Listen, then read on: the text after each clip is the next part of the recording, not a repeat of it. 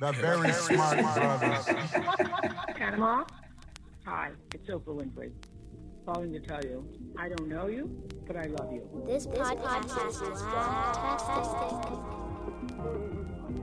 Every nigga is a star.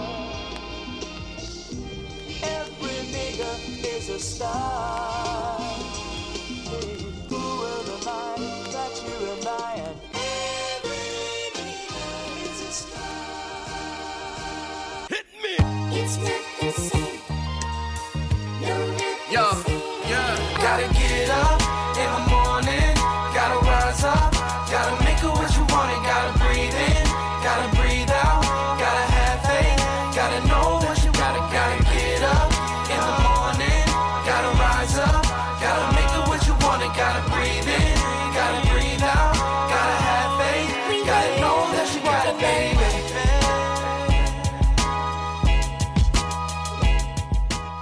Everybody? Welcome to Past the Peas. I am your host, Panama Jackson, and I am joined today by an award winning writer, author, fellow Morehouse brother, Hey. uh, perhaps one of the more famous ones. We'll get to that in a second. That's something I didn't realize the first time I had the opportunity to talk to him. And uh, so, yeah, I want like everybody to put your hand, your virtual hands together for Topé Folarin. How you Hey. doing, brother? Doing well. Thanks for having me. Yeah, man, glad to have you here. And um, the reason why I mentioned one of the more famous ones because I did not realize why I knew your name when um when I first met you. We first talked, and it's because I realized that you are one of our Rhodes scholars. Yeah. You're one of the the Morehouse College. Like, there's five Morehouse uh fo- five Morehouse grads who are also Rhodes scholars, and it's those it's like this list of names that I just know because of the accomplishments. Ah. And I was like, man, I feel like I know this brother from somewhere, and that's where it was. So, um, quite the accomplished chap Oh, we well. have here. I appreciate that. I appreciate that. And, you know, getting that was, um, it was really important. It was at a time in my, I, a lot of people who go to HBCUs in Morehouse specifically can probably relate to this story, but Mhm. I was in a pretty bad way before that happened. I was actually living on my, my friend's floors. You know, I'd, um, had been more or less been kicked out of school. And then, Oh wow, um, yeah, it was really difficult. I just come back from some time abroad, and somebody in Gloster Hall. I'm, I'm, I'm, this is inside baseball, but somebody had, had abandoned or, or lost my financial aid information, and so. Uh, you know what actually happened was that I was I remember this vividly. This was back in 2000, 2003. I was um I was sitting on my friend's floor and I just watched uh, Malcolm X. And I don't know if you remember at the end of Malcolm X, uh, he kind of Spike Lee that is shouts out everybody who provided funding for the film because apparently he couldn't get studio funding from it. So like, you know, this wonderful list of sort of black superstars are, are kind Right. of writing across the screen. And I got this idea. I said, you know, hey, I'm about to be kicked out of school, so maybe I should like write like a bunch of black people, and maybe some one of them will help me out. And so I started this one person letter writing campaign, wrote a bunch of folks. And a couple weeks after I started this campaign, they called me into the financial aid office and said that um, I had gotten some money from Oprah.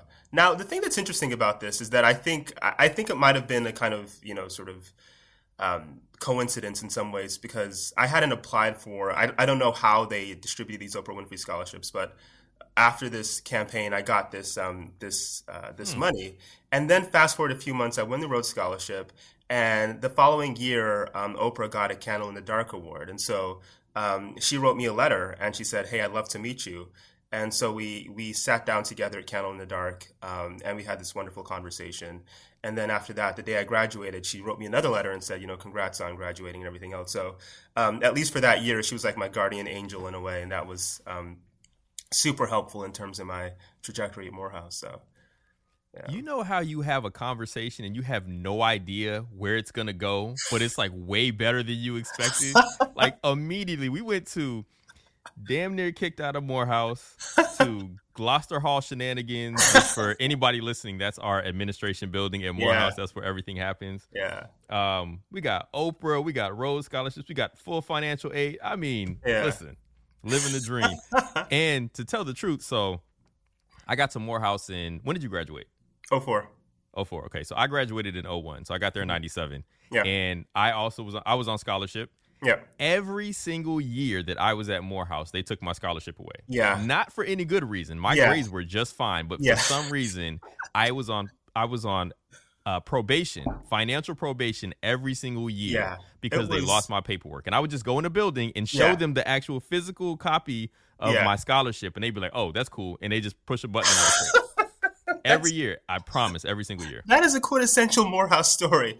Love to Morehouse, you know, and I have a lot of friends who went there, and you know, I wouldn't be where I am today without Morehouse. But you know, you did, you had to earn the degree in more ways than Yes. one. You know, Man, So- that is that is that is a great way to say it. You earned that degree because everybody I know had some type of issue. All of Yeah. us, even all the scholarship kids, right? Where there Yeah. was still some significant hurdles you had to climb in order to Crazy. ensure yeah, that you walked across that stage. And I don't know if they did it when you graduated.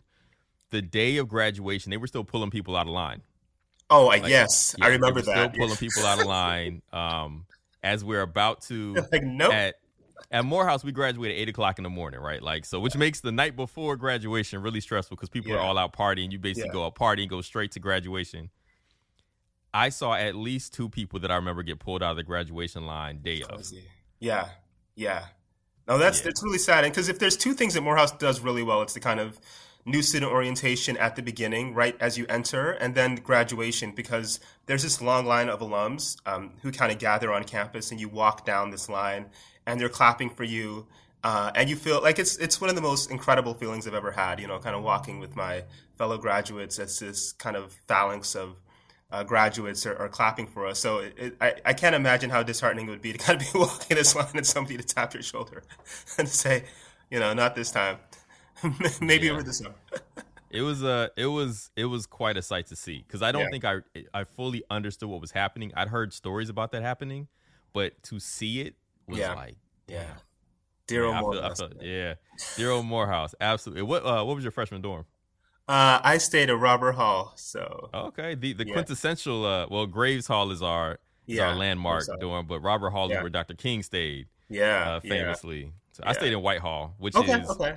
now an ROTC dorm, but when I was there, it was just a regular dorm on the on the quad, so to speak.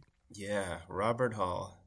Yeah, that was important for me because uh, Mays is buried right in front of of uh, Graves, right? Or like there's some kind of um, Yes, yep. His yeah. his tombstone is there, and I believe his wife is also buried there. I believe. Yeah, But yeah. So that was super important to me because I spent a lot of time. I, I loved uh, thinking about his life and what he had done, and I read his book when I arrived. And so um, for me, that was really meaningful to be so close to, to him, I suppose. And um, he inspired me to go to Bates College, which is where he graduated from. I went to Right. Bates my sophomore year on a Mays Fellowship. And so um, I think when I started it at Morehouse, I was kind of keen to follow his footsteps in a way. Um, and so going to Bates was my way of, of doing that. And that was also really important for me. I spent a year there um, before going to the University of Cape Town and coming back to Morehouse. And so I think that part of my journey was inspired by being so proximate to, to Mays on campus and thinking about the impact of his life. And he mentored MLK for folks out there who don't know. And so he was a tremendous kind of cultural and educational force in Atlanta and across the nation. Um, and and just a wonderful scholar as well. So Yes, Dr. Benjamin Elijah Mays is a, Yeah. a, a beacon from Morehouse. man. yeah, yeah. so well, interesting. So you spent two years abroad while you were at Morehouse. So you spent two years physically on campus and two year, one year at Bates College and one year I abroad. spent, I spent uh, so what I did was I spent my sophomore year at Bates, and then the summer after I went to UCT in South Africa, and so I was away technically for about a year and a half, but.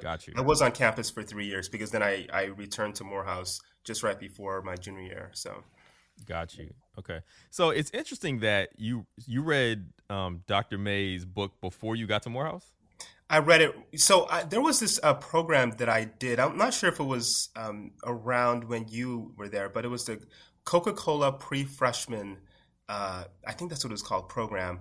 And basically, uh, Morehouse invited maybe like 20 um, kids from around the country, not all of whom were going to Morehouse, but these were like high achieving black men. And they, so they, they gathered us up and it was a week long of indoctrination basically and so there were a few upperclassmen who were with us and then they brought in a bunch of speakers to talk about you know various like sort of powerful morehouse grads and the morehouse experience um, the guy the man who was running this was a man called uh, dr walter fluker who ran the leadership um, the leadership program at Morehouse. And so it was this whole thing. And one of the things they, they talked to us about was uh, was Mays. And so when I left this, I had been planning on going somewhere else before I, I, I in this program. But after this like week long indoctrination program, I went home and told my parents I have to go to Morehouse. And so I came to Morehouse with a set of ideas about what I could achieve at Morehouse. And perhaps more importantly, like the, the great folks who had graduated from Morehouse and gone on to do important things. And so uh, that's, I, I kind of came in thinking about in an active way about the kind of student I wanted to be. And it was all because of that program I, I participated in. That's fascinating. I was actually going to ask you what got you to Morehouse. So you said Coca Cola. I was there before those pre freshman programs had any sponsorship. So yeah, okay. Uh, I was in. I did a pre freshman summer program, but it was like a summer. It, uh, for, it was called Center of Excellence in Science, Math, and Engineering. It was put on Okay. by NASA. Oh. Um, and it was partnered with a. Dansby Scholars Program, which for, was which was for incoming physics majors. Um, but it was a month. I think we were there for maybe a month and a half actually, and we took Wow. classes and all that stuff in it. But we were already planning on coming to Morehouse at that point, so Yeah. maybe it's slightly different. I didn't do anything pre deciding I was going to go to Morehouse. Yeah. Um, interesting. Okay, so you get to Morehouse. When when do you when does your writer journey start? Though, were you already a writer before you got to Morehouse? And and you know, tell me that tell me that story. Yeah, you know, it's so interesting because I've always been an avid reader. My parents are from Nigeria. I was born and raised in this country. Um, and my dad was, in so many ways, the kind of quintessential Nigerian dad. He worked like three or four jobs a day. He was a working class, he is a working class man, but he's recently retired. And um, he would just drop me and my siblings off the library, you know, especially on weekends in the morning, and then come pick us up at night. And so they were like our, our de facto babysitters in some ways. And they would, you know, have books out for us. And so I, I grew up reading a lot, but I read mostly science fiction and fantasy. I was obsessed. And I, I think I began to think of myself as an artist at that point in time. But uh, my parents had other ideas. And if I think about like the most, one of the most important moments in my life, it happened when I graduated from high school. Um, and I'd done pretty well in high school. I graduated, you know, I had a pretty good GPA. I was also a singer in high school. I was in choir and stuff, so they asked me to sing the school song of graduation. Um, and I got this special award for, you know, something for leadership or something. And so I had, I, I thought I was doing pretty well. And I walk off the stage, and my dad is is crying. I'd never seen, I've seen him cry once before when my sister was born. Um, and so I thought I was going to have like a kind of TV sitcom moment. He's going to give me a big hug and say, I'm proud of you. And I walk up to him and he said, I'm so disappointed in you. You should have graduated first in your class. And Wow. he turned on his heel and walked away. Um, we didn't talk like for maybe a week or two weeks after that because I was so mad at him. I was like, you know, I can't do this anymore. He's ridiculous. But there was a kernel inside of me, like a, a pocket of thought that said, he's probably right. You know, I hadn't really pushed myself at uh, in high school, and I and I knew that I had potential, and I wasn't actually doing anything to to ensure that I was achieving my potential. So when I got to Morehouse, the first thing I did, I remember walking into Robert Hall. I lived on the first floor. I walked to the end of the hallway into my room. I sat down at my desk and I wrote down a list of 10 things I wanted to achieve by the time I finished at Morehouse. And I put that list on my mirror. And I wrote down a, another list of 10 things that I have to give up in order to achieve that first 10. And the top of that second list was stop reading novels because I was convinced that part of the reason I hadn't done well in high school was because I was reading so much frivolous fiction. Um, and so for the first kind of year or maybe two years of my Morehouse journey, I didn't read much fiction. Now, the, the, the interesting thing is that I was still kind of taking English classes. And I know, looking back now, I recognize that I was still trying to engage with fiction in some way, but maybe doing so in an academic context. And, um, but I wasn't writing at all. I was just being a really sort of studious person and working as hard as I could, going to the Woodruff Library, Club Woody, spending all my Club time there. Woody, the Club great, Woody. the great Club Woody. Um, but the thing that happened is that the moment I won the Rhodes, I, the first thought I had was, okay, this is for my dad. Now, what do I want to do with my life? Because the one thing that like Nigerian parents, and I would argue maybe all immigrant parents live for, is to kind of brag on their kids. You know, to say, well, because whenever I went home, my dad would say, oh, so and so's kid is at Yale, so and so's kid just got into Harvard Med School. And he needed some fodder for these conversations. so he had the fodder he needed. So the question became, what did I want to do with my life? And actually, when I went to Oxford, uh, one of the first things that I did was that I acted in a play, uh, Six Degrees of Separation, which uh, Will Smith famously starred in in the Right. early '90s, and John Guares, the, the playwright who who wrote that play. So I, I acted in that play, and I started to like really engage with creativity in a way I hadn't before, and I, I so I really started writing when I got to Oxford, and I kind of decided that I would spend part of my life doing that. That is fascinating because so you you showed up ambitious. The fact that you could sit down and write down a list of 10 things that you want to accomplish and 10 things that you have to give up to do it. Like my brain was totally not there at all when I got to Morehouse. Now so it's funny that it's funny you also mentioned like being the child of immigrants. So my mother is from France. Okay. Right? My and and Yeah. she moved to America when she was 13 or 14. Um, didn't speak English, you know, that that's standard story. But Yeah. interestingly, I don't know that I don't know that the same level of like need for success or need to be able to to brag kind of thing exists or Yeah. if it did. Now maybe it's because when my family got here, they were you know, it was a lot of struggle on my mom's side. You know, it's Yeah. it's so I don't I don't know if there was anybody to brag to. Like honestly, I don't know if there was Sure. you know, but Yeah. Oh, I do think- important yeah. part of that, right? I think. Yeah, I mean it's yeah. That, that, that the immigrant experience is definitely a very interesting one Yeah. because sometimes I forget that I am the child of an immigrant, you know, because I don't have the same stories as a lot of my friends. You know, my wife is from Ghana, so there's Ah. a whole there's a whole different set of um the conversations I hear and all this. It's very interesting. Like it's very Yeah. eye opening culturally Yeah. because you know there's like I I also you know I'm one of those people that you know we're all black people. I love that I think, but I do think there's a, a very significant nuanced discussion about cultural differences and identities and how oh, absolutely. like being black from America is very different from being Yeah. black from Nigeria or Ghana Yep. or anything or South Yep. you know South Africa. Where you are from plays such a significant like role in how you come up. That Yeah. those differences are important to acknowledge. Like, like, you know, we are all black, but there are there's bigger discussions that need to be had there. A thousand think that- percent. Yeah, Yeah. I, that's most definitely the case, and um, and that's that that exact kind of sort of I, I that discussion was playing in my head constantly when I was at Morehouse. Like in terms of part of the reason I went to Morehouse was because I was trying to figure out who I was. To be perfectly frank, like I grew up in Utah. The first thirteen years of my life uh, were spent in Utah, and I was. may- If not the first, one of the first black kids to go to my school in, in Yeah, Bountiful. because you it's not Salt Lake City either, is it? Yeah, I went to. I, I was born in Ogden, which is the second biggest city. It's probably most widely known for being the birthplace of the Osmonds. So the Osmonds Oh, were like wow. local heroes. Uh, but we moved around a bunch when I was young. So I actually went to school. I started going to school in a place called Bountiful, which is a much smaller city um, in in North Utah, and uh, there weren't any black people around. You know, really. So my dad had, you know, to his credit, he had this program in place for my siblings and I, and part of this was like watching PBS. So I remember one of the shows that I watched on PBS was about Booker T. Washington. It was on a, a series called, I think it was called Wonder World, that used to air on PBS.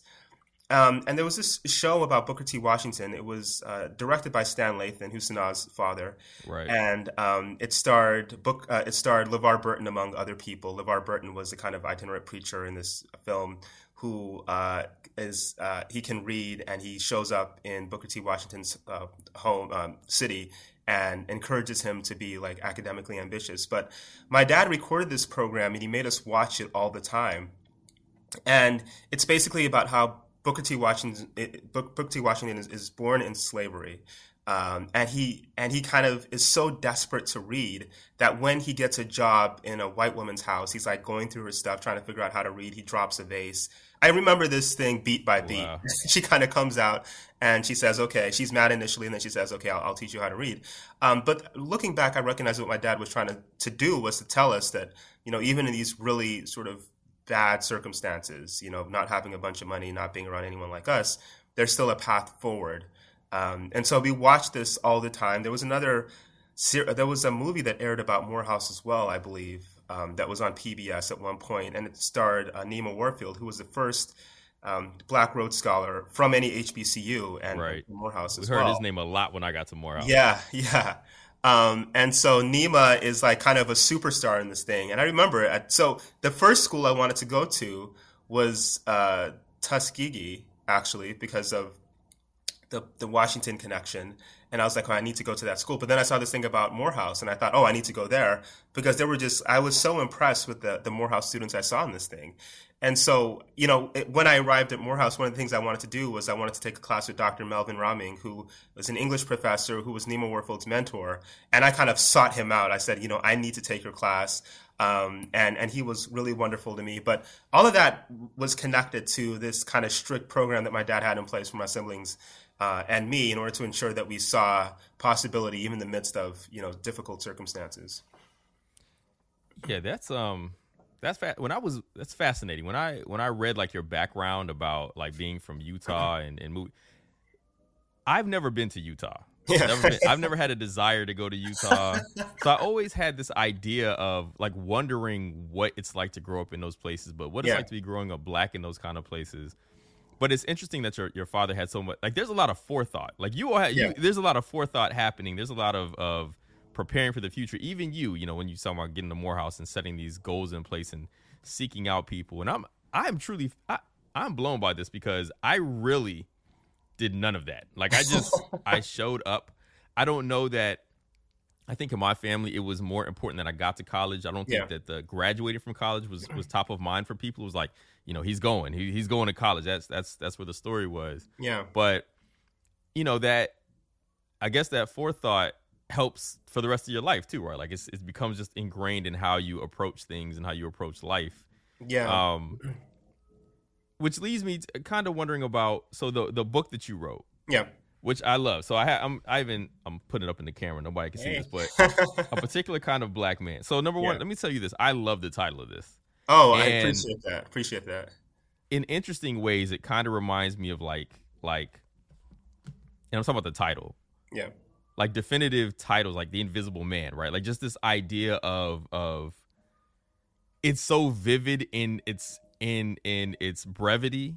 Like I already go in thinking like, okay, is this about kind of respectability? Is it about setting up who you are in advance so that people have an idea of what you're gonna get when they get like what was what made you start writing this book? And I've read a bunch about like your path to writing this book. You know, this Yeah. is, it's not autobiographical though it it has autobiographical tenets to it. Exactly. Yeah. Um, you know, but tell me a little bit about like I'm I am I've started reading it. I, uh, full disclosure, I have not finished, It's all good, man. but you know, um, but I have started reading the book, and I, I'm I'm interested to see where it goes. So please tell me what, or tell us those listening, what got you writing this book, and you know when you started to deviate from the autobiographical parts.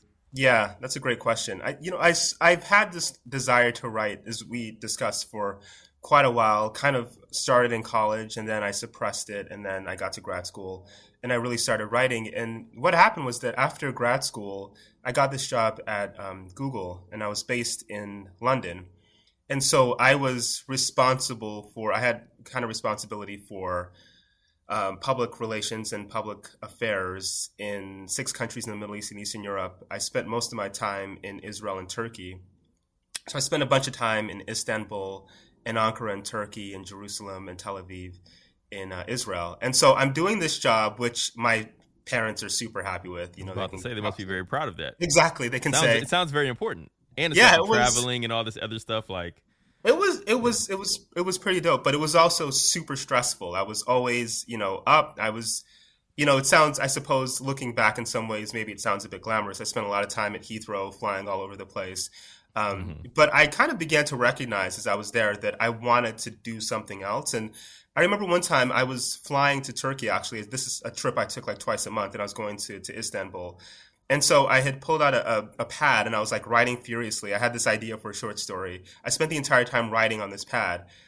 And when we landed, I hadn't noticed this gentleman sitting next to me. And as I was getting up, he looked at me and said, Whatever you were writing on that pad for the entirety of the flight, you need to spend your life doing that.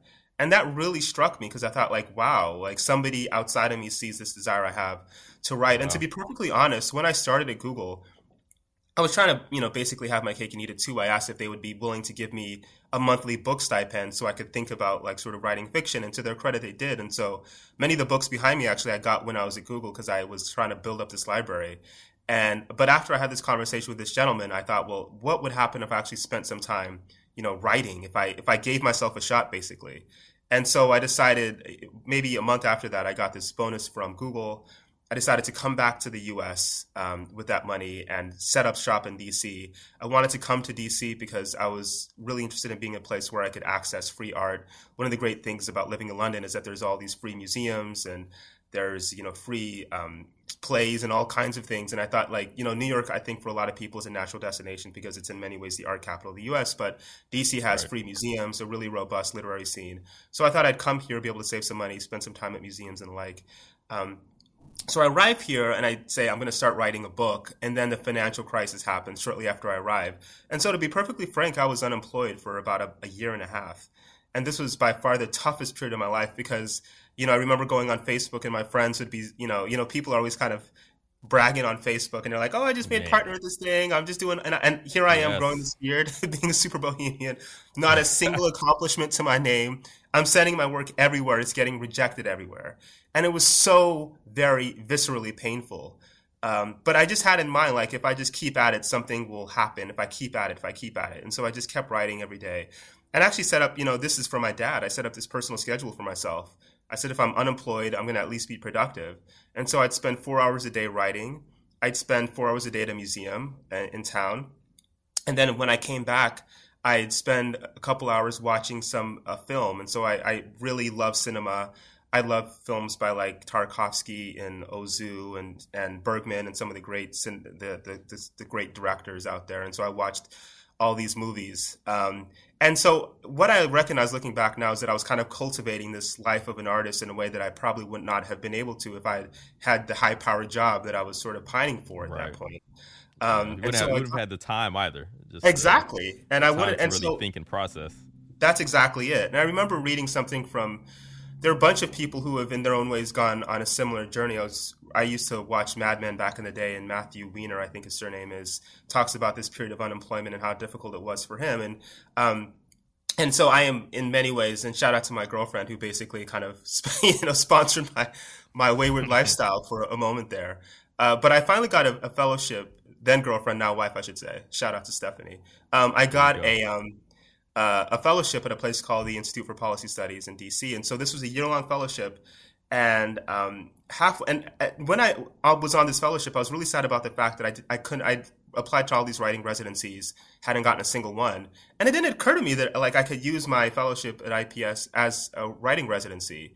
And so what happened was that six months in, they send me out to California to do some fundraising. Um, and so I'm going, I'm going into these people's houses. I'm talking about what I'm doing at this at this think tank. And the last stop on this tour, um, I actually get a chance to meet Gore Vidal, who was one of my literary heroes. Um, wow. And he was by this point in a wheelchair. And so I gave my very brief pitch. And after I spoke, he came up to me and said, you know, he said, I sense that you're a writer. Uh, and and maybe you should give that a shot. And so the funny thing is I was writing a lot of poetry at this point in my life, and the moment he said that to me, I came back and I said, okay, I'm going to start writing this book. So I started writing this book um, when I was at the Institute for Policy Studies, um, and I didn't know what I was writing. I didn't know if I was writing a memoir or a work of fiction. I just thought like I'm just going to write every day.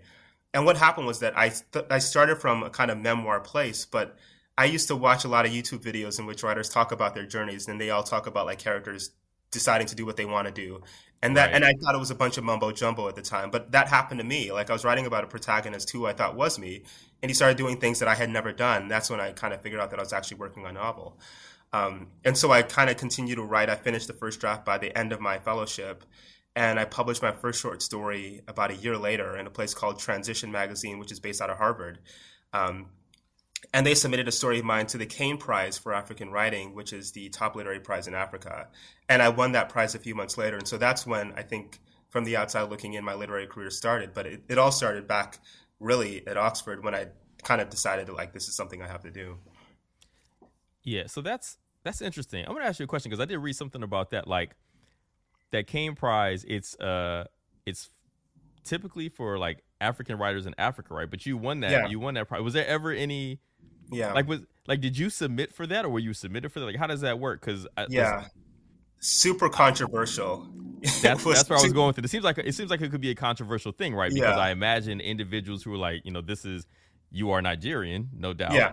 but they're like, but you're the American, you're the Americanized one, right? Like you're, he's really American. He's not, you know, Yeah. that kind of thing. So how, like, how did was there something to navigate through that at all, or Yeah. was it just listen, I won this award, that's great. Let me continue on with what I'm doing. Yeah, that was super. You know, it's it's interesting. I knew about the Caine Prize because I, I love reading African fiction, and a number of people who have won the Caine Prize have gone on to these wonderful, stellar careers in in fiction.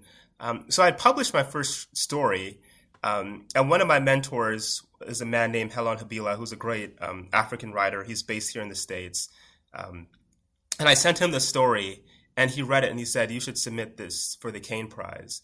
And so I didn't know I was eligible for it. Again, I was born and raised in this country. Right. At that point in my life, I'd been to Nigeria once in my life for a few months when I was an infant. And so I didn't have a kind of, you know, sort of tangible, other than, you know, a bunch of my families there.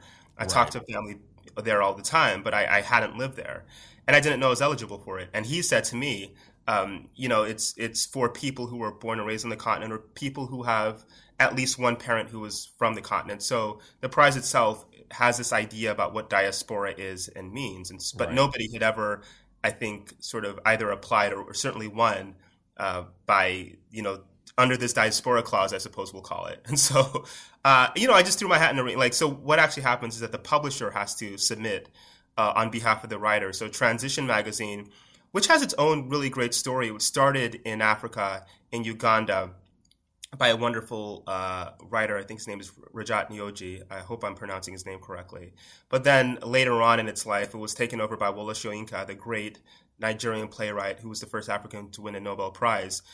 Uh, so uh, uh, Henry Louis Gates Jr. studied under Wole Soyinka at Cambridge, um, and they became really close friends. And so when this magazine went through this kind of tough period, Henry Louis Gates Jr. brought it to Harvard, and so now it's at Harvard. And so it, the, the magazine itself has this interesting life and trajectory. And so I suppose it made sense that they published the story. I went out to transition and I said, "Would you be willing to submit this on my behalf?" They said yes. So fast forward a few months, I'm shortlisted for the prize, and the conversation begins like how I was the one, only person on the shortlist who had not been born in Africa, who had ever been shortlisted, who hadn't been born in Africa, and then I won. Um, and every sort of article that that came out afterwards was about like you know the fact that I hadn't. And the thing is that the Caine Prize is a big deal in Europe and and Africa, and so the moment I won. Um, what happens is that they announced the prize at, at Oxford, and so I was back, you know, where I'd gone to school, and there were like all these cameras there, people from the BBC and Reuters and all other these other organizations. They announced the winner. The cameras collapse on me. I give a very kind of impromptu sort of speech to the, the uh, gathered press. Then the entire following day, uh, it's kind of media stuff. And so I was live on television on the BBC. I was doing all these interviews, and all the questions were like, "Do you? How can you get this prize? And you're not you're not actually African." And so you know, in many ways, it's the kind of conversation I've been having with you know with people when I get to Morehouse, for example. They're like, "Are you actually African American?" You know, like so that conversation. And then before, when I'm younger, you know, and I'm I, we moved to Texas. They're like, "Are you actually black?" You know, and so I suppose in, in many ways it's a it's a recurring theme in my life, and I, I suppose because of my background, I was prepared to have the conversation about you know the fact that I am in, in many important ways African, but I'm also American. I, that my identity encompasses both perspectives, and that's in many ways what the book is about as well. I was just gonna say, like, that's a it's an it's a fascinating case study in identity, in identity politics and all that. Like, you are who you are. You're eligible for an award. You win the award, rightfully so, and then questions about your identity and your right to access to something comes up, even though eligible you you are literally who the award is geared towards Yeah, but because of the idea of taking up space in certain ways yeah, so it's funny because i think so many of the the, the great books that i've read about like identity have come from like african writers like but um, who are who live in america or have Yeah. spent a lot of time in america or have like this interesting connection with americanness but africanness like that push and pull back and forth yeah, you know, like, look, black identity is a is a thing, right? Like, Yeah, especially yeah. in in look, I am I am biracial, I'm black, and that becomes a thing. Like most people don't even know that I'm mixed until I tell them, and then it's like then these then the discussions start. yeah, But the the cultural identity issues are so poignant. You know, I have these conversations with my wife all the time. So she was born and raised in Ghana okay, but she moved to America when she was 11 and she went to Howard uh, lived here, moved to New Jersey when she when she got to America. So she went to Yeah. school here. You know, she went to middle school and high school here, and then she went to Howard. And it's like that push and pull between the African identity and the American identity. And then, you know, my guess is certain African people look at you as an Americanized, but it's like, but I'm very Yeah. much, you know, my African identity is who I am. Yeah. Those are they're, they're just they're amazing discussions that I I because I'm right in the middle of it. Like I have, you know, I have three little Ghanaian American boys now. You Yeah. know what I mean? And but they're all very American, right? They're, you Yeah, know, yeah. You know, so it's these are conversations that because she calls them, you know, these Ghanaian boys, and I'm like, yeah, they're, they're kind of Americans, but.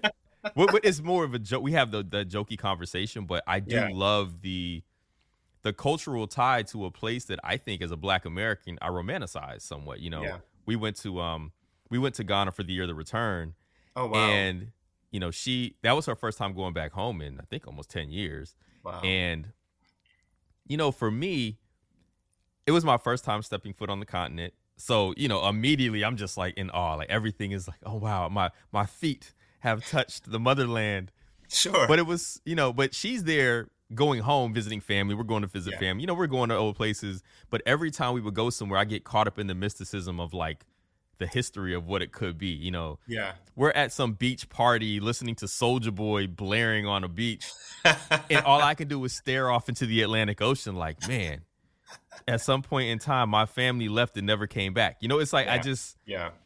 So you know it's like that that the cultural stuff is so interesting to me Yeah. and you know that's why so even once i realized what your backstory was and about the book i'm like yo this is gonna be a fascinating book just because i think if you're baking that those identity conversations um those identity conversations and issues into it like i mean i can't help but be but gravitate towards something like that because i feel like i'm gonna learn from it you know what i mean Yeah, yeah, absolutely. And I think I, I, I love the fact that we're having both us here and I think generally in the culture, we're having really important conversations about what Black identity is and what it means. And I think it's evolving in really important ways beyond the kind of binary framework that that predominated for such a long time.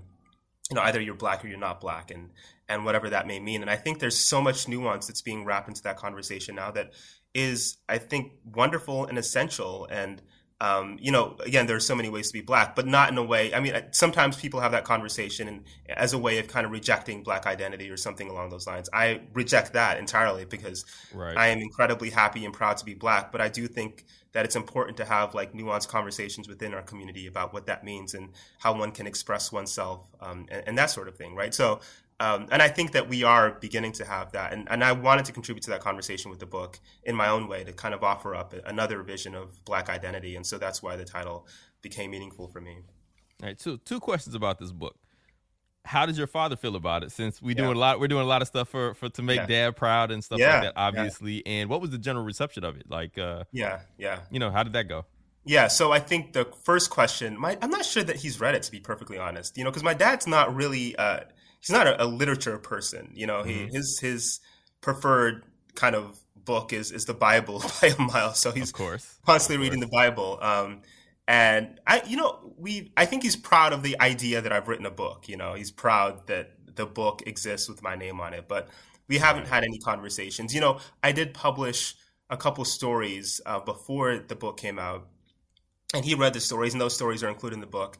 And I remember one time he read one and he said, That's not me. And so he had this idea that I was maybe writing about he's like, That didn't happen. And I was like, part of it did happen, yeah, but yeah, it's I'm not writing about you per se. I'm writing I'm writing a story that people can hopefully, you know, sort of read and be moved by in some way. And so Right. um and he's like, Okay, and he kind of moved on with it. So uh, I, again, I, I think he's theoretically happy that I've written a book, and as long as I'm not, you know, sort of castigating in some way, um, or the character that's based on him, I'm sure he's fine.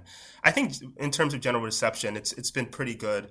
The, the interesting thing, though, about like publishing a book like mine is that um, I think even in literature, for example, there's a kind of because publishing is so white. You know, let's be perfectly Yes. frank. You know, there's uh, I, I'm not sure. I was surprised that a, a big five publisher took the book on because I assumed because I wasn't writing the, the kind of black stories they've come to expect.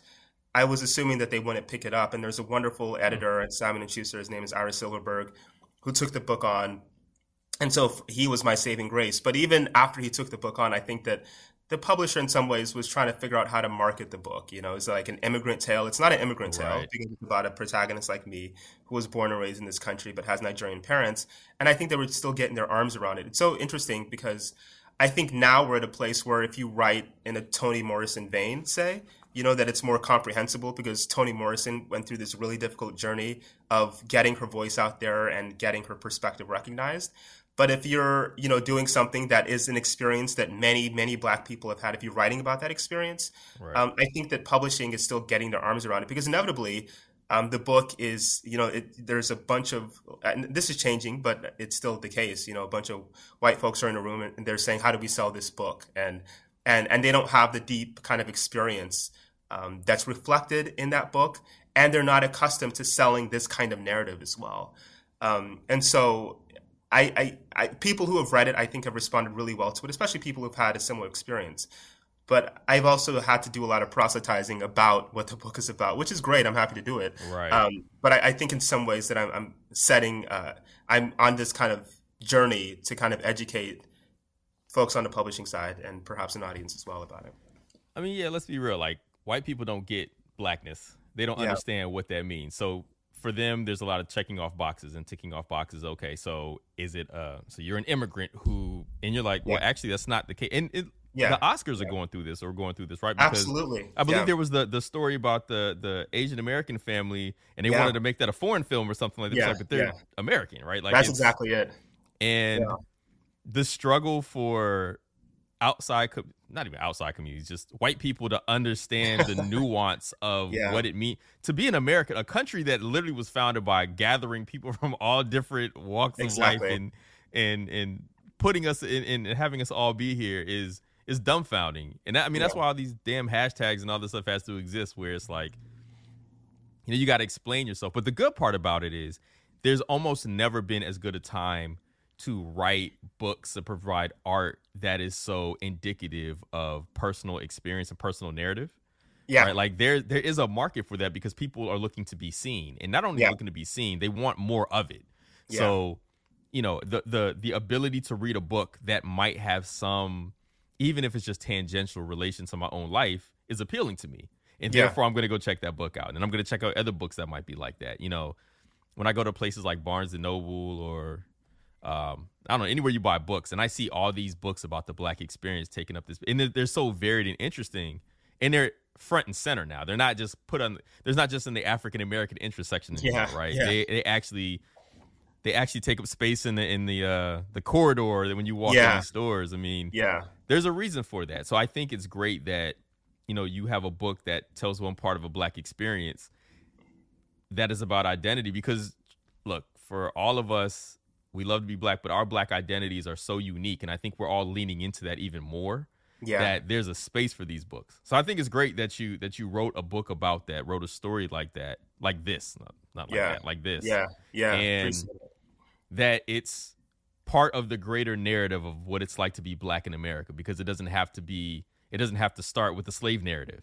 Yeah. You know what well, I that's mean? exactly it. That's my point, you know, and I think that the the a lot of the black stories that are kind of recognized either by publishing houses or other entities are, you know, the slave narratives, which are incredibly important, right? Like they're super Right. important.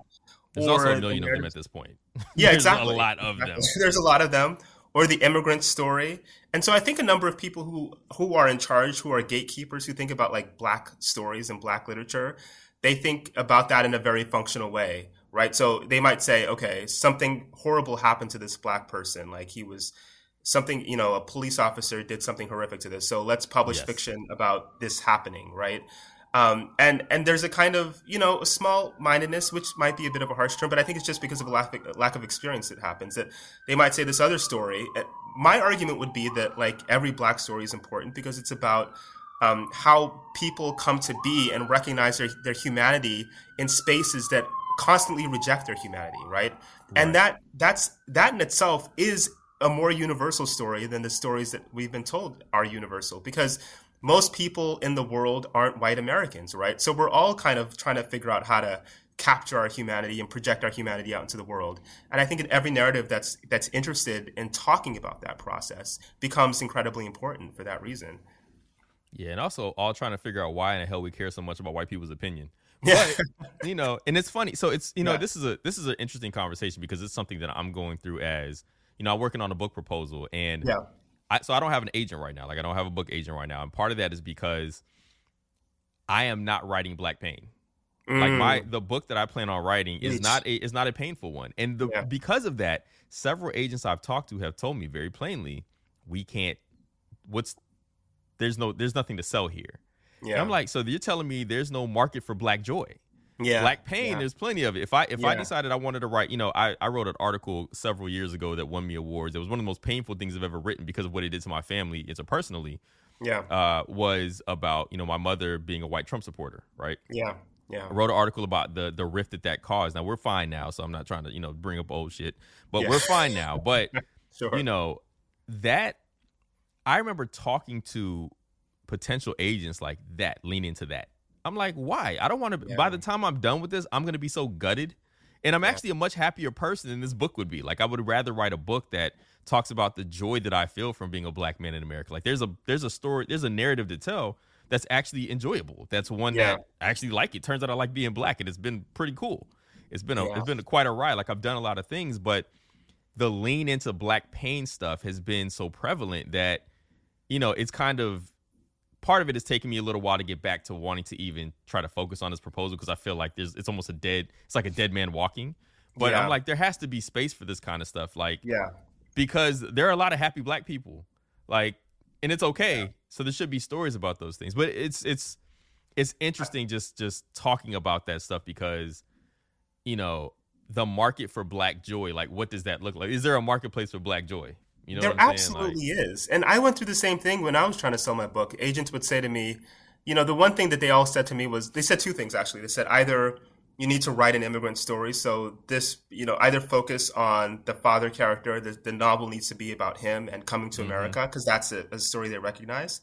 Um, or you need to write a story about like you know somebody who starts from poverty and then is triumphant right so they love that narrative of you know somebody who's like stuck in poverty right and then and my book of it ends on a somewhat ambivalent note right so they, they just want that because that narrative is actually about how everything in america is actually okay like if you yeah you might start in, start off in difficult circumstances but if you work hard enough mm-hmm. you, You know things will in be America. fine. you know your Yep.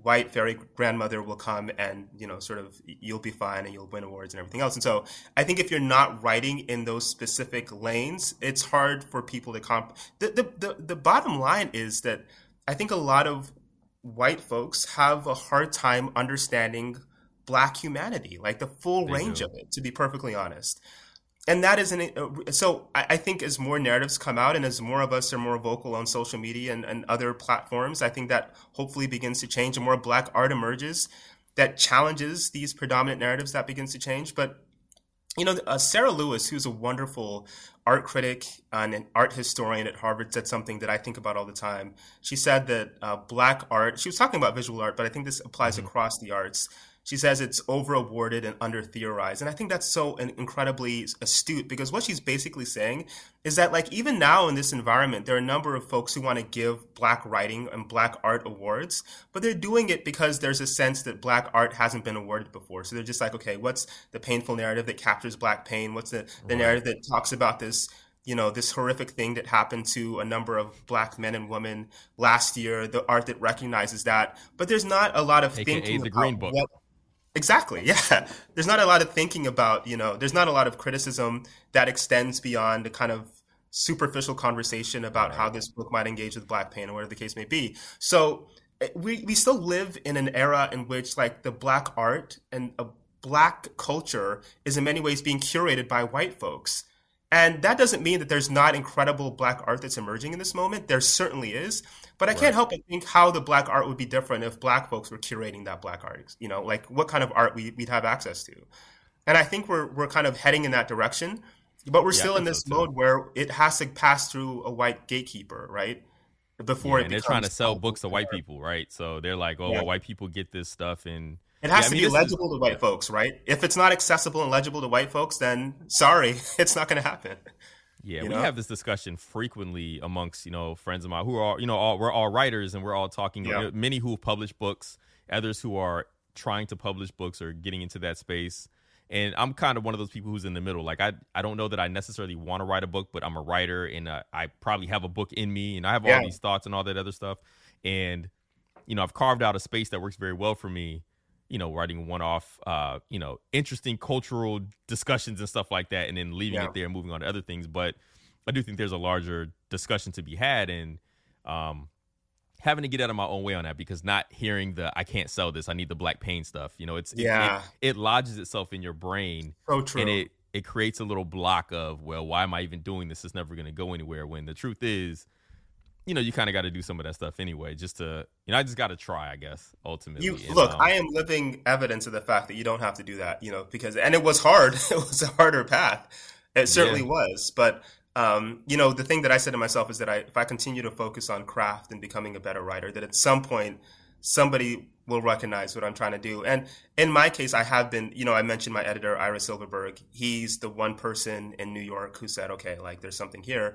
So I am forever grateful to him for doing that. And when we had conversations, the thing that I loved about it was we were having conversations about like a full panoply of the Black artistic experience, not just, you know, like here's a book that can t- be tagged to the headlines in some way. So uh, I am grateful to him for recognizing me as a, a writer and, a, and, an artist, a full human being, and not just as somebody who delivers kind of medicine. You know, I, I think there's a sense Right. that a lot of if you if you look at the literature pages and whether it's fiction or nonfiction, a lot of what happens is that I think um, black art and art by people of color in general is meant to be like homework, right?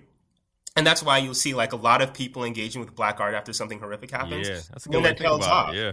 Like they're not connected personally to the narratives in a, in a kind of way, which is deeply unfortunate. So they're like, okay, gosh, I have to read this thing in order to understand this because I want to be a good person. But then when the stuff kind of tapers out of the news, they're like, okay, let's go back to this other thing that like engages. And there's some a part of that that's rec- understandable because you know you you go you read this on your spare time, you read this stuff in your spare time. You want to kind of be entertained and enlightened. And if you don't feel this kind of connection of blackness or black culture, um, yeah, you might sort of think about it as like homework and then move on to whatever it is that you want to do when the stuff is out of the headlines, right? So uh, we need to move beyond that kind of engagement with black art as homework and think about black art as, you know, kind of foundational narratives that explain the American experience because that's what they are. Yeah, that's um, that's such a great point about black art as homework because you know the way we met is where we're doing I'm working on this series for Mahogany Books in Washington D.C., Yeah. a black bookstore in D.C. They have a, um from the writer's perspective writer series, and well, the owners of the store, Derrick and Ramunda Young, you know, they had because of the George Floyd, because of George Floyd's murder, which we're going through the trial now, they're going Yeah. through the trial now, and the kind of racial reckoning they had like a, a banner year, right? They're a black bookseller, so lots of black people bought books from there, but white people were buying certain Yeah. books too. And all of a sudden, all these books about race shoot up the bestseller list, right? They Yeah. all become so you want to, you know, Ijeoma Oluo, so you want to talk about race. Yeah. Ibram Kendi, hell, his book, his books might still be the number one books in the country right now about how to be Yeah. anti-racist and all that. But Yeah. you know, it's funny because the, the they've talked to reporters and people are like, wow, this has been great. And he's like, you know, it's it's great. I just hope they actually read the books, like not Yeah. just buy it because Yeah. it's the thing to do right now. Like you just put it on the shelf because, well, I'm gonna buy a book about what it's like to be, you know, how to find empathy in a world where I've never really had to have it. Yeah. So you kind of wonder if all these books that have become bestsellers and all these people who are reading these things and hopefully gaining something from it are then going to be able to employ it. Is it going to be actionable? Like, is there going to be an actual difference because of all this homework everybody's allegedly doing right now, Yeah. or is it just the homework they're doing now until the next assignment because some other travesty happens to, to Exactly. a- an underrepresented community? Yeah. The stop Asian American, the stop the stop Yep. Asian hate thing going on right now. Like I wouldn't Yep. be surprised if all of a sudden books by for and about Asians, Asian Americans are all of a sudden Of in course. vogue, Yeah. so to speak, because now vogue, people yeah. care. Yeah, and these are incredibly important narratives that have you know people wrote them. But now, because there's a sense that okay, I have to get this homework done, and if you engage with black art as homework, it's not re- it's not going to enter the canon. It's not going to become really important art because it's the stuff that you do that you have to do. Like, not many people like doing homework, right? and so that's, so the true. unfortunate thing. So. Um, and I think that's beginning partly because we have more black folks in position of power, cultural power. That's incredibly Right. important, Yep. and black folks in positions of power at publishing houses. So hopefully that changes as well. But there's still this kind of you know metric around okay what's selling, and it's it's a really vicious circular thing because you'll say okay is this selling? Why is it selling? It's selling because there's a sense that this is the uh, black art that you need to engage with, and so it kind of goes around and around. And if you're just writing a piece about Black Joy, you know, and says, you know, this is a viable thing that people have. We have cookouts and great music and people hanging out and kind of reveling in the Black experience. You know, you have to go through a gauntlet of people saying, well, that's not sellable, even though it's an experience that many people have. And furthermore, people who aren't black can relate to that or maybe derive something from that as well, right? So that needs to be, that's an important narrative as well. And I think we're getting to a place where people will begin to recognize that, but there's still some pushing to do. So the interesting thing about that, and I and this is a good pivot into Black Joy, and what what one thing I really wanted to talk to you about too is because I don't think white people and people in positions of power, whatever, can understand the concept of Black Joy as a term, as a statement. But what Yeah. they do understand is the interesting power that black spaces have, like Black Twitter, for instance, became like Yep. this, or when they discovered that everybody in America is paying attention to D Nice during club quarantine, right? Yeah, It's like what the yeah, hell? It's like like wait, that's where all the black people are? Like there's millions of people here. Like what is this? Black Yeah. Twitter is is setting trends and changing everything. Black people are responsible for all these challenges. Like this Black The- the- TikTok, you know, the whole Yes, thing like about the- Jimmy Fallon, was it last week or the week before? yes. You know? Yeah. Yes, There's like that. the, yeah. the the commodity end of it starts to click Yeah. when they see all these cultural movements happening, and they're they're happening in places that white people aren't at. But then they discover them. It's like what the hell? Like yeah. like I Verzuz, you know, like the Yeah. Verzuz that we all pay attention to. The Yeah. the the the Isley Brothers and Earth, Wind and Fire was like a Yeah. cultural moment for so many black people. It was like Absolutely. literally the only place to be on Sunday because this was your grandmama's music, your mom. This was this was cleaning up on Sunday music. This was Yeah. all the other stuff in Yeah. you see these things get written up in publications like from a from a place of of like this piqued curiosity like wow what is what is this Yeah. thing that's happening Yeah. you know so it's it's in some ways i think the idea of black joy as a concept is too hard to understand but the commodity aspect of black joy and the way that we turn these black joy into very um financially gainful even though we rarely re- we turn Yeah. clubhouse into a thing but are any black Yeah. people going to really make money off that probably not you know what i mean so yeah, exactly. Exactly. you know it's the our ip is fascinating to white people let's just say Yeah, that it is. Um, Especially if it can be, you know, if it can be monetized in some way and people, yeah, then it becomes super then they get it. Then all of a sudden they get it. Hey, let's talk about that Black Twitter thing. I'd love Yeah. to get more on that. Do you Yeah. have 250 pages about Black Twitter? Because I think we could make that work. Exactly. Exactly. Um, sp- so okay, so let's speak. Speaking of Black Joy, one of the reasons we even I even we even decided to have this conversation is because when we met, you mentioned an article that I had written that I forgot that I actually wrote about uh, one of my favorite albums. yeah. um Res' How I Do. So How for I Do. anybody who doesn't know who Res is, she's an artist, she's a singer out of Philadelphia who in 2001 released an album called How I Do. I wrote an ode to this album because number 1, I hadn't seen anybody else do it. Yeah. And it's the one album that stayed in my rotation in my car when I still had a CD changer longer than any other album. So it lived with me for like seven straight years in the sixth slot on my CD changer in my car. Till my till my Honda Accord was uh unceremoniously destroyed Oh, in no. a high speed police chase through my neighborhood. It literally my car stopped the police chase through my neighborhood. Yeah, I never was. I wasn't even able to get the car out of the out of the CD. I mean, the CD out of the car changer. Like it turned my four door Honda Accord into a two door car. My goodness. Be that as it may, Whoa. Res' How I Do is an album that was so good when it came out. And I, I bought it literally having no idea what this album was. I bought it because of the cover because she looked so doggone adorable and she was smiling Yeah. so hard. I was like, well, this can't be bad. And then it Yeah. basically was an album that I couldn't live without. Yeah. Yeah. Um, and you mentioned loving this album too, right? Yeah, I love how I do. I can't even begin to express how deeply I love it. I discovered it late. I discovered it, I think, um, 2003, so a couple years after it had dropped. And I think I was actually on on on campus at Morehouse, and um, there was this guy who used to sell bootleg CDs, and he's like, "Yo, this is a great one." And I had never heard of this, so I had never heard of this CD. I didn't know who Res was. I, I thought it was Ress. You know, I had no idea. How, was, Her name is spelled R E S.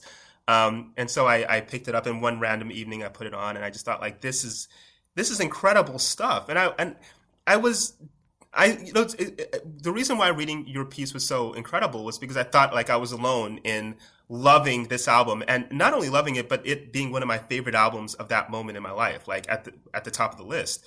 And I was kind of flummoxed that nobody else loved it because it's an incredible album. It uh, the, the lyrics, everything else. It's it, it represents. I thought like a, a, a, an evolution from what had been happening up to that point in music, right? Like it to me in my mind, it fits in with what with Kelis was doing in a way, with what a number Yes. of people are doing. But Kelis was hitting, a lot of other folks were hitting, but she wasn't, and I can never understand why that was. And I think too, the fact that she um, kind of expressed a different kind of blackness was also incredibly important to me.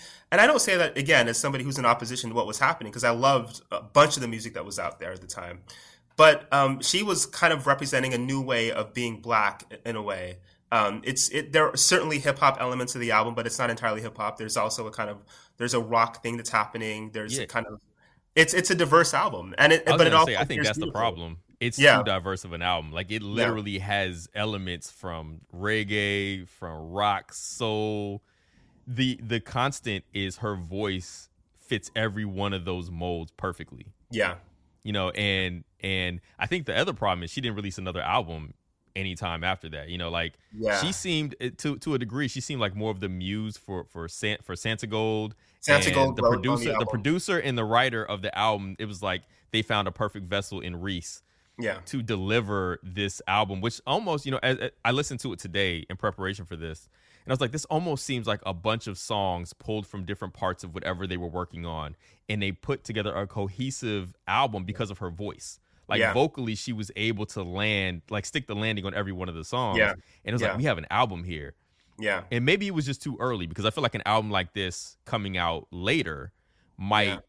might work differently because it's so relatable. It's so it's so relatable content as we like to say. You know, yeah, I joke about you familiar with Teedra Moses? Yeah. I, Of course. Listen, I I, I knew you were gonna say yes, but I had to Ask, I love right? So Teedra Moses. I feel like Teedra Teedra's album Complex. Simplicity comes out. Oh, that's that's one of the great albums. Let's Yes. can we? That's one of the great albums. I was about to cuss. Yes. one of the great albums. It's it Yes. can it comes out. I Just think her Wanna album came Girl? out too early. Yeah. it's a great song. Like her that Yeah. album. If that album comes out post 2010, it's Yeah. literally one of the biggest albums of all time. Well, maybe not of all time. I don't want to oversell it, but it doesn't make like- sense though, because she's gorgeous. The song hits. It's a perfect vibe. I don't get what you know. It's, they're just too early. Yeah. Some some people just they drop an album before the public is really ready to run with it because and I'll even I'll even say this when I first heard Teedra's Complex Simplicity, I'm pretty sure that I I said it wasn't that good.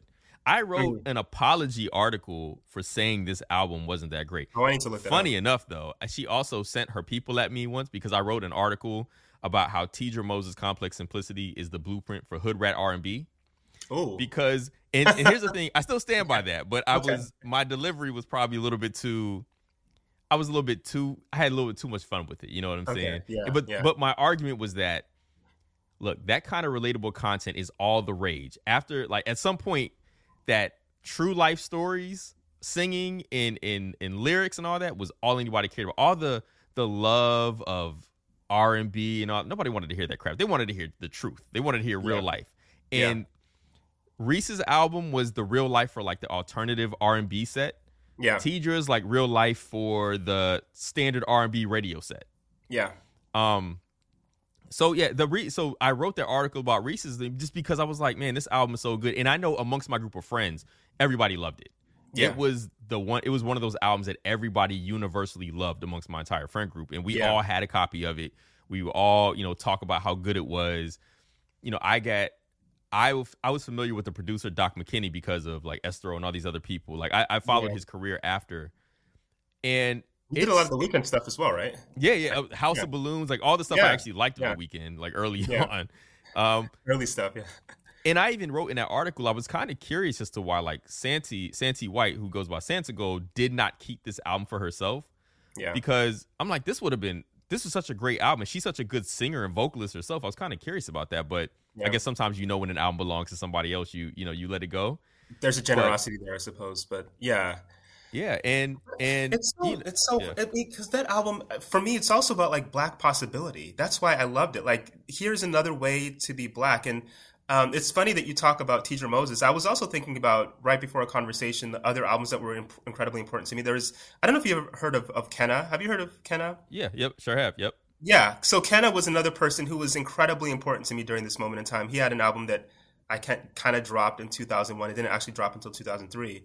Um, but I didn't know Kenna was black until like Interesting, a year after I started listening to the album. I didn't know about the Pharrell and Chad Association, Chad in particular of the Neptunes, had produced the entire album, um, and that they had all kind of grown up together. So like Kenna's growing up with Chad and Pharrell and all those Virginia cats who kind of Yep. like completely changed the game. And Kenna's doing something, so it's part of the black tradition and black experience, um, but it's not for whatever reason kind of accepted as such. And then there's Janelle Monáe, for example, as, as well. You know, I remember when she came out, she had this kind of like Android thing that was yeah, going on. which was Everybody such should go- amazing music. The Arch Android stuff, incredible wow. music incredible and i was like there was a moment when she went on 106 in park with uh, diddy you should watch this and it's so incredible because like she is she is in character and she's on um she's on bad boy at the point which doesn't make much sense but she's on bad boy so diddy like she has a record deal with diddy Yeah. and she's doing the Janelle Monáe like android. I think her, the, her alter ego was called Cindi Mayweather or something. Yes. She's committed to the bit, and everybody else is like, "What are you doing?" And Diddy's She's like a perfect method actor, yo. Like she Exactly. she commits hard. she commits hard.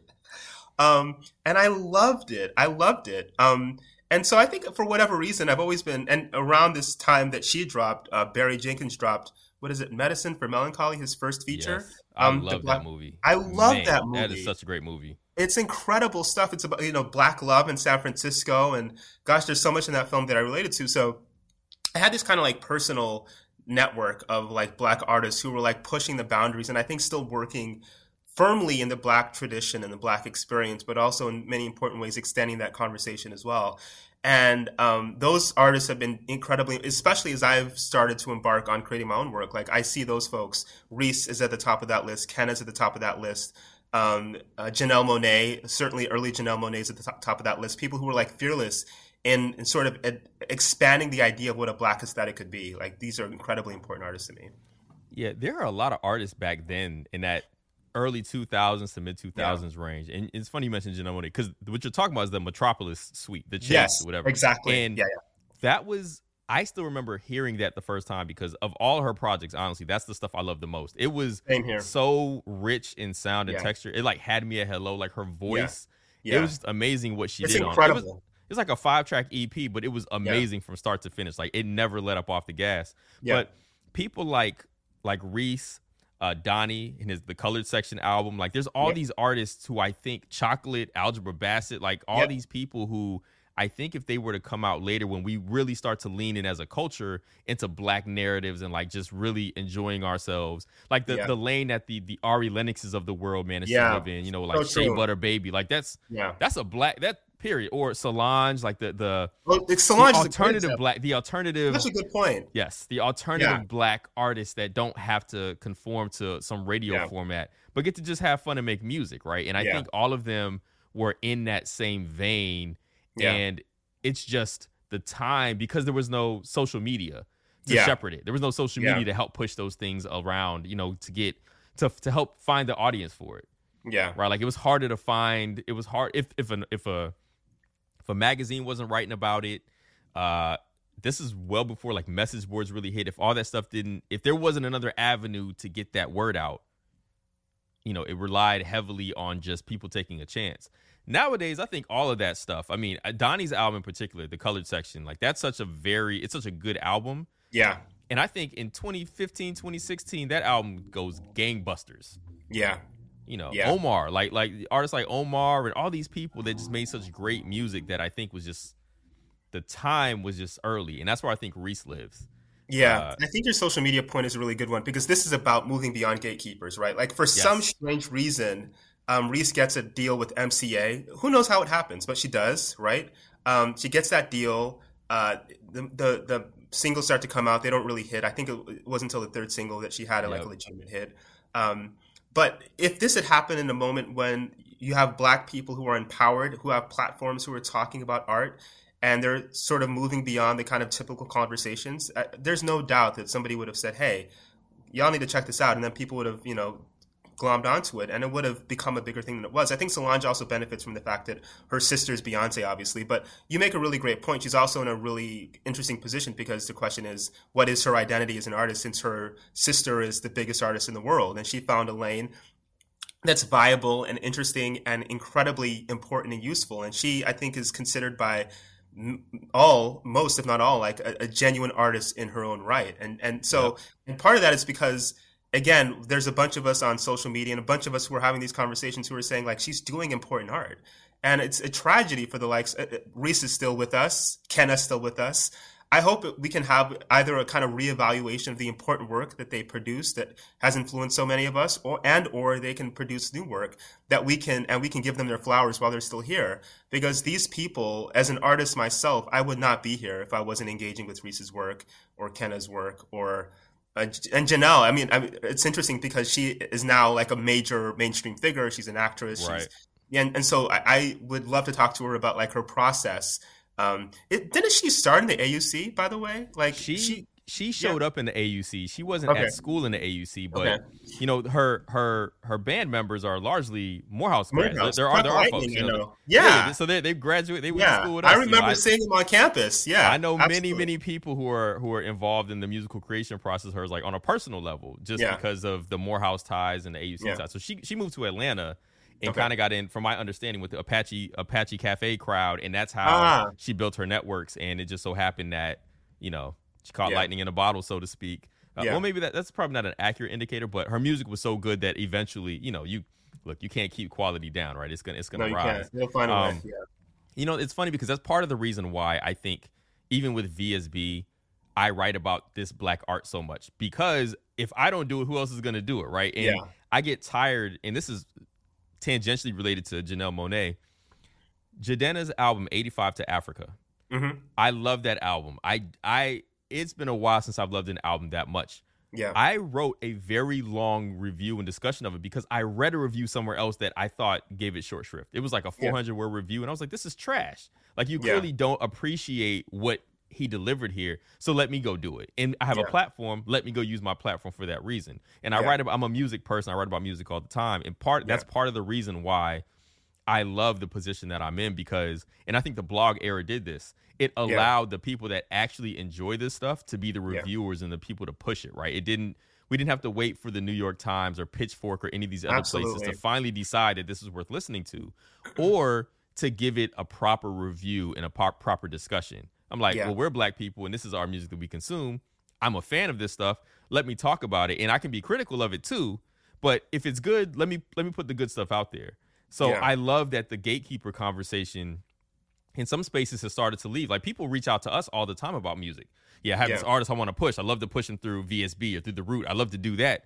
You know, Yeah. they're probably having the same conversation at Pitchfork, but it's received differently by people who are literally the audience for the music. Yeah.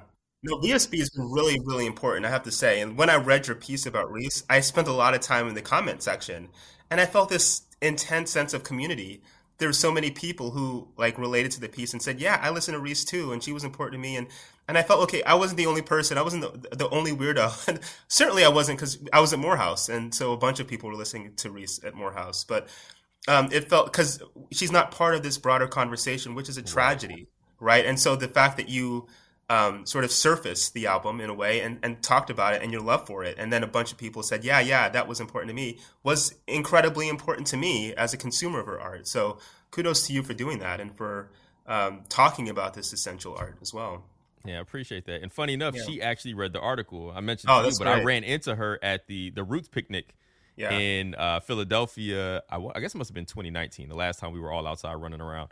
Um, I ran into her because I used to manage a nightclub in DC. I managed uh, Live Nightclub, Bohemian Caverns, all that. So we've had her perform several times, but I didn't know her personally. Whereas the owner of the the owner of the establishment did know her, and we were together at the Roots picnic. He ran into her, saw her, and was like, Yeah. "Oh, this is this is uh this is Panama." She was like, "You're the one that wrote the article about me." oh, that's and I was great. like, "Wow!" Like That's so. great. You know, it's it's kind of cool to give people their flowers and they actually get them.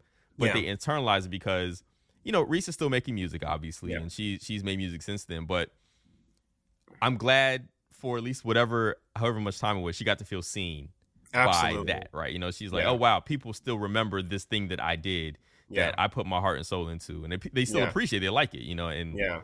and I'm still, I'm, I'm gonna anniversary of it, so we gotta, you know, it's the time to kind of give her her flowers and give her love, and we're still out here. We loved it, you know, we love it. Yeah. Present tense, right? So, Absolutely. Before we before we go, like, what's your favorite song? Favorite? Give me. You can give me your favorite three or four songs on the album. gosh, um, I'd say Ice King. I love that song. Oh, it always I love it too. spears me in the heart. I don't know why. Um, let's see. I'm running through the track list in my head. Uh, is it They Say? Yeah, they say Vision. Yeah, I love that song. Um, let's see. I think those are the two that I go back to a lot. But let me be honest. Like I listen to the album front to the back. You know, I'm not. You know, kind of. I know, I know the feeling where I don't even need to know the li- the- know the Yeah. song titles because I'm, I'm starting, I'm starting Yeah. a song one, and I'm not turning it off until it gets to yeah, the end. it's it, the whole thing is important. Um, Yeah, but I, one, um, I just the Ice King. I, I really love the way that sounds, the way it starts, um, and her, the, her voice. I, she has such an evocative voice as well. Um, She does. Yeah, she, she really she really does. Uh, Yeah. My favorite song to this day is prop Tsunami. It's like the, the the closing song on the album. Oh, So yes. There's a hidden track. There's a hidden track, Yeah. but the song, the official closing song, like her vocals on that song, they Yeah. hit me so hard. Like I don't. It's such a. It's such a. The music is perfect. Her voice is perfect on it. The the restraint she uses in order to to evoke emotion. Yeah, I mean, I can. I listened to that when I started listening to it today. I actually Yeah. went right to that song. I was like, I gotta listen Yeah. to this one first. I gotta do. I gotta do it before I listen to everything else. And that Yeah. 700 mile situation, like the Oh yes, I- yeah, that's yeah, was the one I was switching? Yeah, seven hundred mile situation. Yes, yeah, those are perfect. that's a real song. Yes. That song is so real. I mean, it, a it's, song. it's it is an album full of, of like I said, relatable content, but yeah, speaking directly to that same like this is real life. This Yeah. is this is a creative way to talk about real life emotions and things like Yeah. that that everybody can relate to. Same, and that's why I put her and Teedra in that same boat, just because Yeah. like complex simplicity is such relatable content. Like there's you listen to that, it's like yeah, I get it, totally get it, one hundred percent. You know, yeah. and I'm Um, still download. I downloaded all. I downloaded all the Teedra stuff. Like she had dropped an EP a couple years ago. I I love. Yep. She's still producing incredible and singing. Uh, incredible in an incredible way. So I mean, th- to, to, as we said before, these people are still producing art, and um, absolutely. I'm glad they are. Yeah. Well, look, I appreciate you coming on to to, Yeah. to pass the peas to me and discuss. This is this is fun. Like I got I got to learn a lot. Um, hell of a story. You know what I'm saying? Like I said, it started out like wow, I did not see that coming. We went from I'm broke. We went to I'm broke to Oprah in like you know 45 seconds. Yeah, It don't get no it don't get no better than that. So tell Yeah. people where they can find uh you know wh- whatever information that they need to get to, to learn more about you and, and, and find your books and art and all that stuff. Absolutely. So I'm on Twitter at Topé Folarin, T O P E F O L A R I N. Um, my website is Topé Folarin, T O P E F O L A F O L A R I N at um, dot com. Um, my book is available everywhere, so uh, if you're so inclined, pick it up. I think you'll like what you read. And again, thank you so much for uh, get having me on the show. I really enjoyed this conversation a lot. Yeah, appreciate. it. Thank you for coming. This is this is a great combo. So, um, pass the peas of Panama Jackson, Topé Folarin. Have a black one. This podcast is Blacktastic. I drop my verse in the salsa. My nigga, what you pouting for? You the one they made the mountains for. Uh, be humble. The people help you up when you stumble uh, or when you fumble. Boy, I take a fucking bad vibe and I channel it. In this life, I be adamant. You take a hit and be out of it. It's all love, I ain't judging you. But this the universe nudging you. Wake up, boo boo.